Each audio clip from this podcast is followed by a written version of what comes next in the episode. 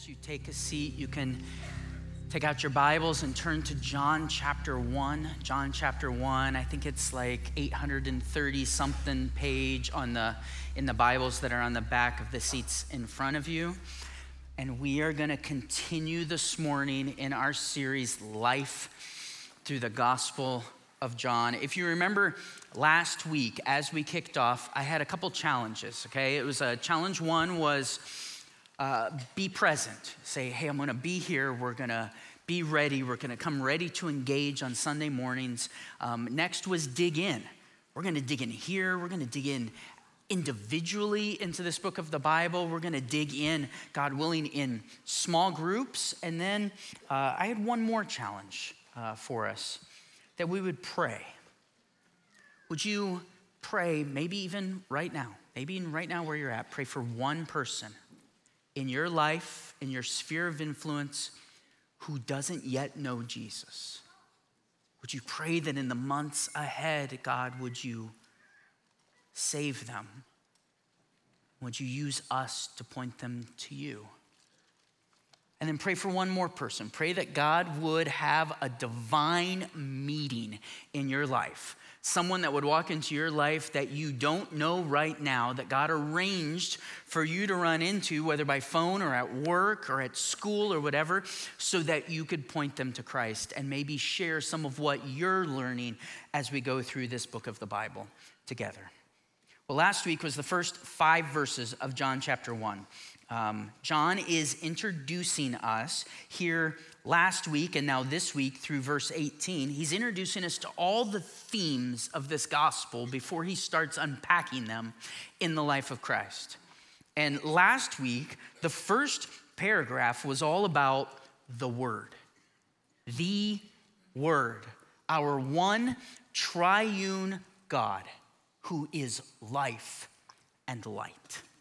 Well, we're going to keep going. Look down at verse 6. The first thing that we're going to see is this. We're going to see a witness to the light. A witness to the light. Verse 6, there was a man sent from God whose name was John. And he came as a witness to bear witness about the light so that all might believe through him. He was not the light, but he came to bear witness about the light. All right, we're introduced to John here. This is not the Apostle John, the son of Zebedee, the writer of this gospel. This is John the Baptist. And it says that he's sent by God to be a kind of forerunner, to prepare the way for the light, the Word. And he's a witness, or your translation might say he's a testimony, all right? This witness is another theme of the Gospel of John that he's introducing us to. We're going to see it used like 30 times through the rest of the book. And he's a witness for what reason? So that people would believe. That's the purpose of the whole book. Remember chapter 20, verse 31, so that you might believe that Jesus is the Christ, the Son of God, and that by believing you might have life in his name. And there's something that says we need to know here right out of the gates. We need to know he's not the light. John the Baptist isn't the light. He's a witness about the light. Think about that for a minute. A human witness. That's really cool. Right? The triune God of the universe, pre-existent, eternal Word. He chooses to use people to testify to himself. And what's really amazing is we're called to be witnesses to the light too. Not only through the rest of John, but the entire New Testament has that theme. We are God's plan to testify about him to the world. Amen. John the Baptist was a forerunner of sorts, a witness to the coming of the Messiah, the light. Now we are called to testify to the fact that the light has come. But not only that, we get to be witnesses to the fact that the light is returning. Amen. What does your life testify about? I really think that everybody's life is a witness to something or some things. Often when we're looking back and remembering people that we love, some things, some different things bubble to the top in those memories. Some of them deep, some of them very just surfacey and fun. You know, we might say, well, he loved NASCAR. She loved collecting thimbles. They loved reruns of MacGyver. She loved coffee and Cheetos, which there's nothing wrong with that. They were a faithful employee. They were a great parent. And there's nothing wrong with all of those things. They're great. They're good to be enjoyed. And some of them are even really good things. But how amazing would it be if at the top of that list, in the way that we will be remembered, is Jesus? Amen. How amazing would it be to say she lived her life as a witness, as a testimony to the light. I felt like every conversation we were in, somehow we ended up back at Jesus. I'd go to her house to drink coffee and eat Cheetos. And we talk about Jesus every single time. What is your life currently a witness to? God has chosen us, and when I say us, I mean the church, his children, his followers, humans, to be his witnesses so that people would believe and have life in his name. Amen. Is your life characterized by that? Or maybe a better question might be, will you choose to make your life primarily about that? A witness to the light. The next thing that we see, if you look down at verse 9, we're going to see the light rejected and received. The light is rejected and received. Verse 9. The true light, which gives light to everyone, was coming into the world. The true light, the real, the ultimate light, which gives light to everyone, was coming into the world. The word comes into the world. Doing what? Shining. Giving light. I hate spiders. You're like, Nate, hate's a strong word, not strong enough. I hate spiders so bad that I've already got goosebumps talking about them.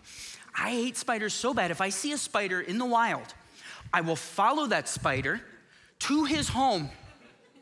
I will destroy his existence and his whole family tree. Okay, and you might, Nate, spiders are nice. I have one as a pet. Don't tell me that. I will come over there and I will cast that stuff out. I hate spiders, okay? One of my children, I limited it down now. She feels the same way about spiders as I do, but she does something different. When she walks into a room, she flips on the light switch. She takes light and shines it in the corners, and she looks for spiders. Now, we all know spiders exist everywhere, so much so they tell you eat 15 of them in your sleep a year or something like that. Sorry about that image. Last time you sleep with your mouth open. She comes in looking for them, and here's the problem with that. I was living in blissful ignorance. That's the problem with that. I didn't know that hairy wolf spider was over in the corner watching me, plotting my demise. But now I do. And once I've seen it, I can't unsee that. See, now that the light showed me what was in the corners, I have a choice to make.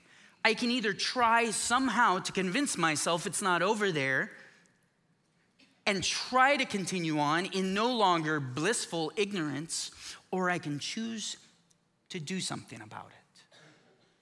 I have a choice to make. How will I respond? Like, what's that have to do with this, Nate? All right, here we go. The true light, he comes doing what? Shining. He gives light to everyone. In what sense? When the light comes into the world, he illuminates all the dark corners of our lives.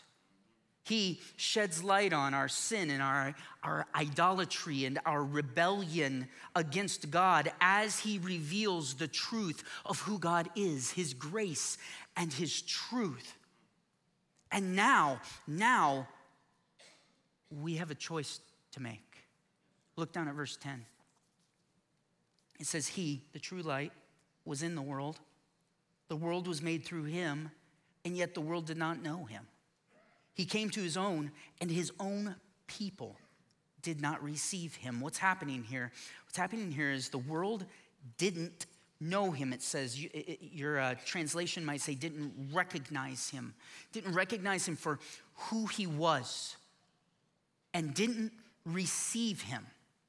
And even the Jewish people, his chosen people, hardened their hearts in sin, refused to see him for who he was, and rejected him and rebelled against the light, the illumination. But look at verse 12. But to all who did receive him, who believed in his name, he gave the right to become children of God. You see, some rejected him, but others did what? It says they received him. What does that mean? I think this verse actually shows us what it means. Who did not receive him, who believed in his name. Believed in his name describes what it means to receive him. In Scripture, someone's name describes the character of that person. So this is more than just believing some facts about him. To believe in his name, it's to trust him. It's to trust what his name reveals about him. And what name do we have so far? The Word. Yeah. But to all who did receive him, who believed in his name, he did what? He gave the right to become children of God. Those who believe in his name, he gives us a new identity. He welcomes them into his family. He adopts us into his spiritual family, and we now receive all the rights and all the privileges of becoming his children. How? Because we trust. But it keeps going. Look at verse 13. He gave the right to become children of God who were born. Another theme in John, new birth, who were born not of blood, born not of the will of the flesh, nor of the will of man, but of God. What's happening here? What is this? They were born not of blood. Is what he's saying is your genealogy doesn't birth you into God's family. At this time, they would have been saying, but we're descendant from Abraham. Maybe we might say something like, but I'm part of a Christian family. He's like, that doesn't birth you into my family, God's saying. Then he says, nor of the will of the flesh, nor of the will of man. What's that mean? It's saying there's nothing that we can will. There's nothing that we can do in our own power that will birth us into God's family. I can't say, I followed the law. I'm a pretty good person. I go to church. I give to church. I don't do this, that, or this. He's saying, that's great that you don't do those things. That doesn't give you birth into my family, and it doesn't give you the rights as my child. What does? Look at the end of that verse. There's two words. It's of God. It's all God's work. I trust him, and he adopts me and to his family. You have a choice to make. Why would you say that this morning, Nate? Well, because in this text, under the sound of my voice, you are seeing the true light that gives light to everyone. And there is no going back from that. And now there's one of two choices. You can reject him, or you can receive him. How will you respond? But Nate, you don't know what I've done. You don't know who I am. You don't know what I'm in right now. Look down at verse 12. Look what it says. But to who? All. You know what all means right here? All. It means even you, even me. No matter what we've done, no matter where we've been, no matter how we've previously rejected, in this moment, if you will believe in his name, he adopts you into his family. The next thing that we'll see from this passage is this: the word became flesh. The word became flesh. Look at verse 14. It says, the word became flesh and dwelt among us, and we have seen his glory. Glory as of the only Son from the Father, full of grace and truth. It starts with, again, the word, the in the beginning, the eternal, the creator who was with God, and remember, was God, didn't become God, was God, is God, will evermore be God. That word becomes what? It says flesh. He becomes human. The word, the second person of the Trinity, takes on humanity and enters his creation. And in doing that, he doesn't cease to be God. Remember, he was God. He doesn't give up his divine nature. Rather, he adds human nature. Jesus, the Word, eternal, steps into creation, does not cease to be God, is divine, but now human. You're like, whoo, that's mystery. Yep. And scripture tells us he is fully God and he is fully man. And he does what? Look, the word became flesh and does what? Dwelt among us. Your translation might say he made his home among us, or more literally, he tabernacled among us. The tabernacle in the temple were the places where God's manifest presence, his glory, dwelled in the midst of his people. And now is what this, God's word is telling us, is that the word in the flesh, human, manifests the presence of God in our midst, where he lived for 33 years. He dwelt among us, and we have seen his glory. The glory of God is, in scripture, typically his holiness on display. It's everything that is true and good and beautiful and perfect and awesome about him actually being seen, displayed. And we have seen his glory, glory as of the only Son from the Father. Okay, so interesting thing here. This is the last time that we're gonna see the name the Word used in John. From here on out, we're gonna see Son and we're gonna see Jesus are the references to him. Son here indicates that there's a special relationship between the first and second person of the Trinity. They are Father and Son. It tells us something about their nature, that they are the same, and yet the way that they relate to each other within the Trinity, because we see that the Father actually sends the Son into his creation. And we have seen his glory, glory as of the only Son from the Father, and he's what? He's full of grace and truth. He's saying, we've seen his glory. What does that glory look like? Fullness of grace and truth. Now, when you see that, you should think back to a passage we've talked about a couple times over the last few weeks, and hopefully you're starting to remember it because it's a good one. Exodus 33 and 34. In Exodus 33 and 34, Moses goes up the mountain and he says to the Lord, show me your glory. Show me your glory. And what's the Lord say? He says, I will make all my goodness pass before you, and I will proclaim before you my name. My name is the Lord, Yahweh. Yahweh, a God merciful and gracious and slow to anger and abounding in steadfast love and faithfulness. Okay, grace and truth here are used to summarize all of those realities about the word. Grace is unmerited favor or kindness. It's this graciousness. And this word truth is the idea of trustworthiness, or it could be said faithfulness, one who keeps promises. So the word, or now as we're going to see, the Son displays God's glory. How?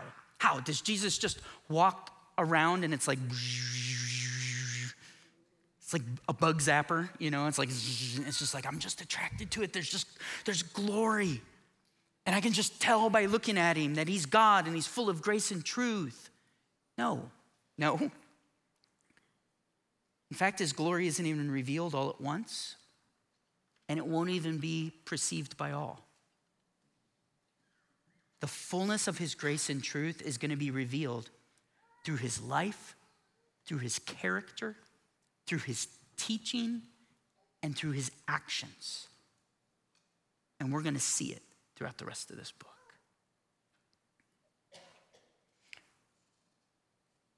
This world is broken by sin. Scripture teaches us that.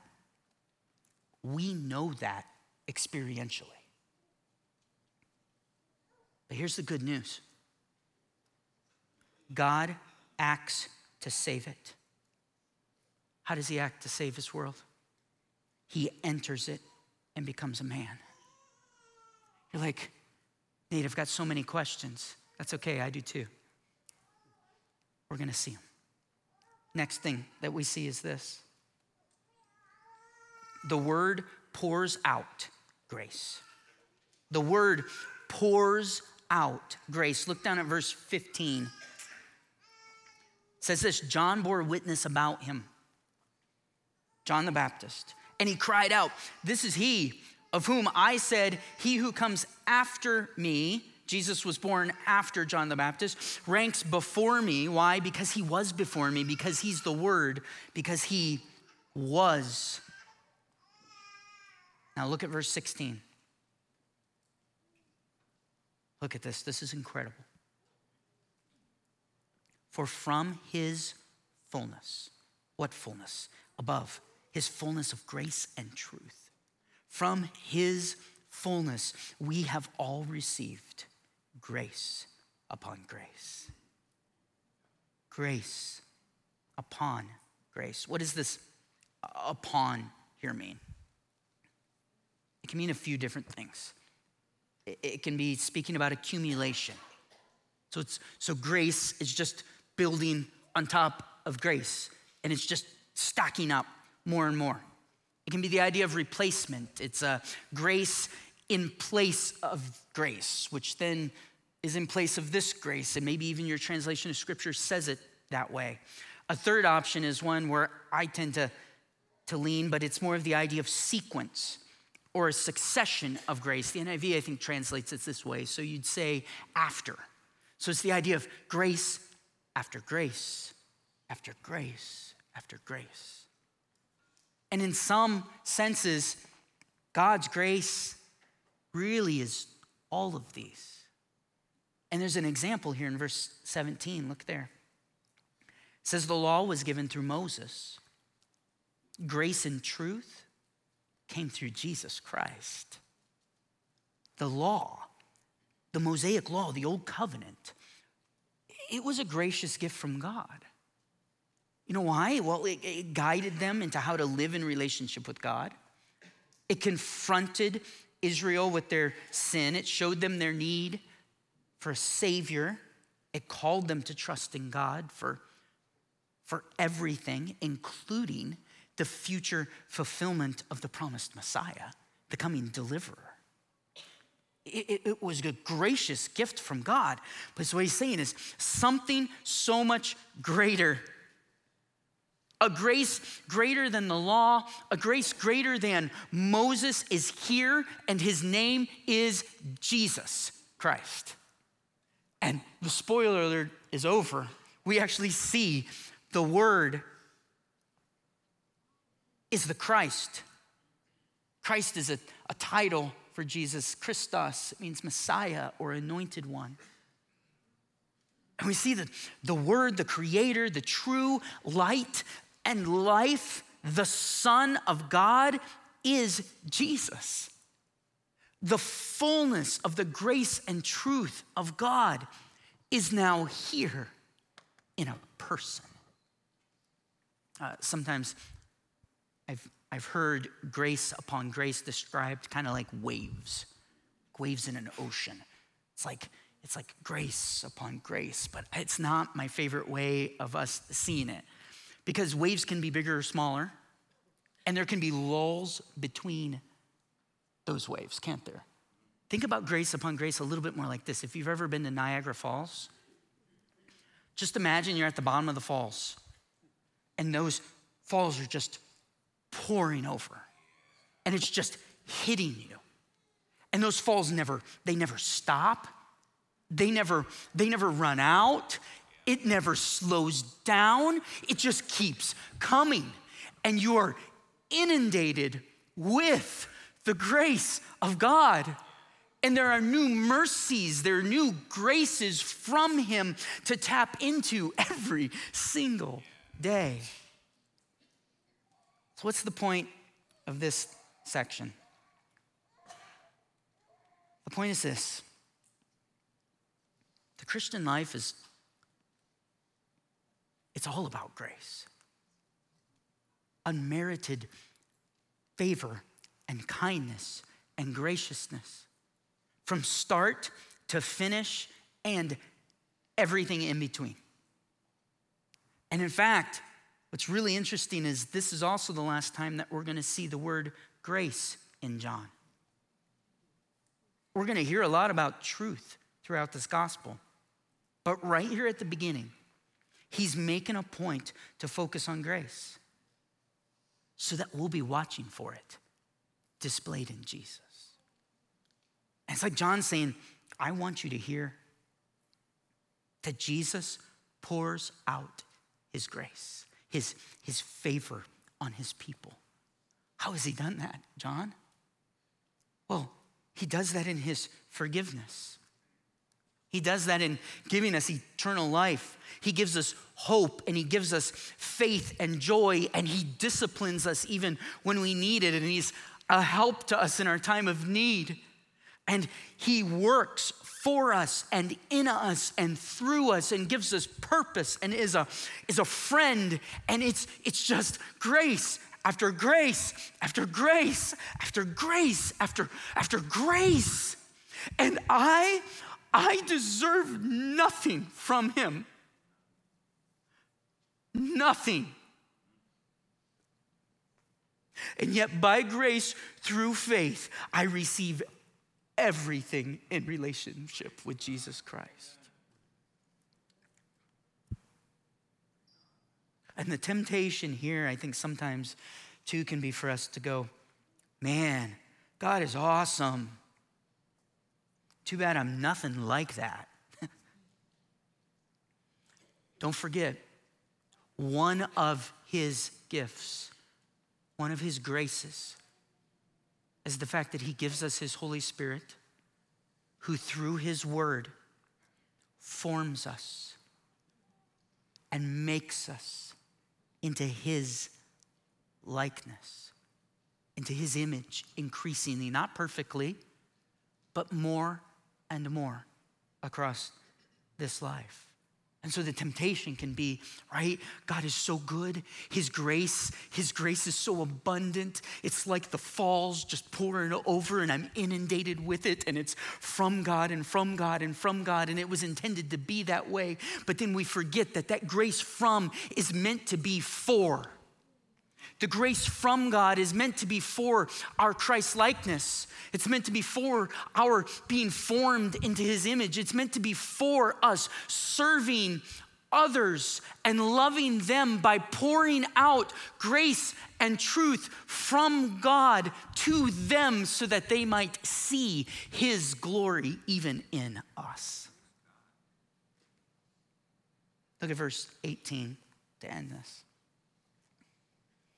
I love it. Verse 18, it's like at the end of this introduction, he takes us all the way back to the beginning again. He says, no one has ever seen God, the only God, who's at the Father's side. He, Jesus, the Word, the Son, he has made him known. It's one last nod here in the introduction to the deity of Jesus. Jesus, the only Son, who is from the Father, who is God, reveals God to the world. So themes that we got in these first 18 verses. We got the Trinity. We've already met two of the persons of the Trinity, God the Father, God the Son. Next week, God the Spirit. Themes we've seen life and light. We've seen the world. Witness, believe, receive, glory, grace, and truth. And now starting next week, we're going to begin to see all of that unpacked in the life of Christ. So why? Why did the Creator enter his creation? Jesus, the Son of God, became human to live the perfect life that you and I are incapable of living. He came to die on the cross in our place, to pay our penalty.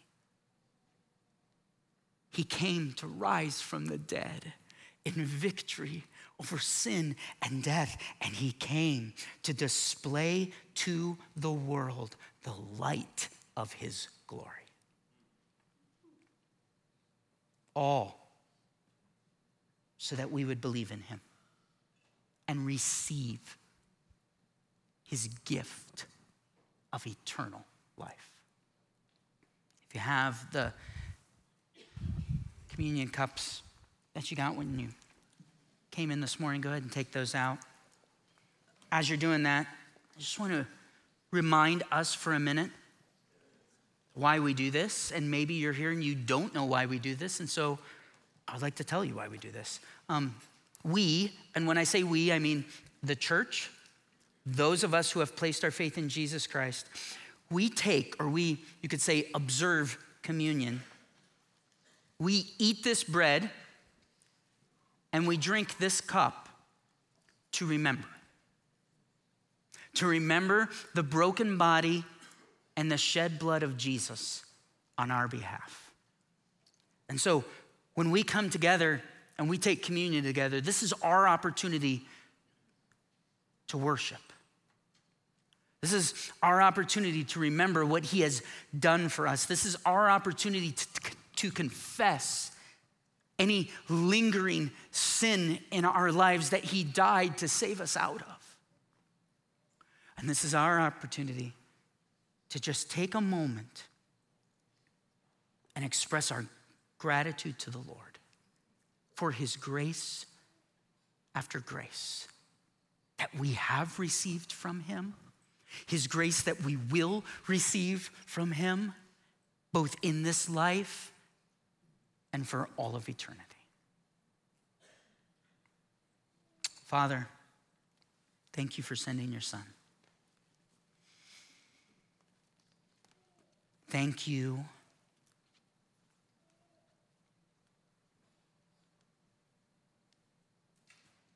for saving us. Thank you, Jesus, for living perfectly in ways that we will never be able to, for standing in our place and paying our penalty and providing a way of salvation through you. Thank you that you didn't stay in the grave, but you rose, Lord, in victory. Thank you for shining your light into our hearts and calling us to yourself. Thank you for giving us your Spirit to dwell in us and among us, to make us into your image, something that we would be incapable of doing without your Spirit in us. Thank you, Father, Son, and Spirit. In Jesus' name, amen. If you would, take the bread out of there and eat this in remembrance of him.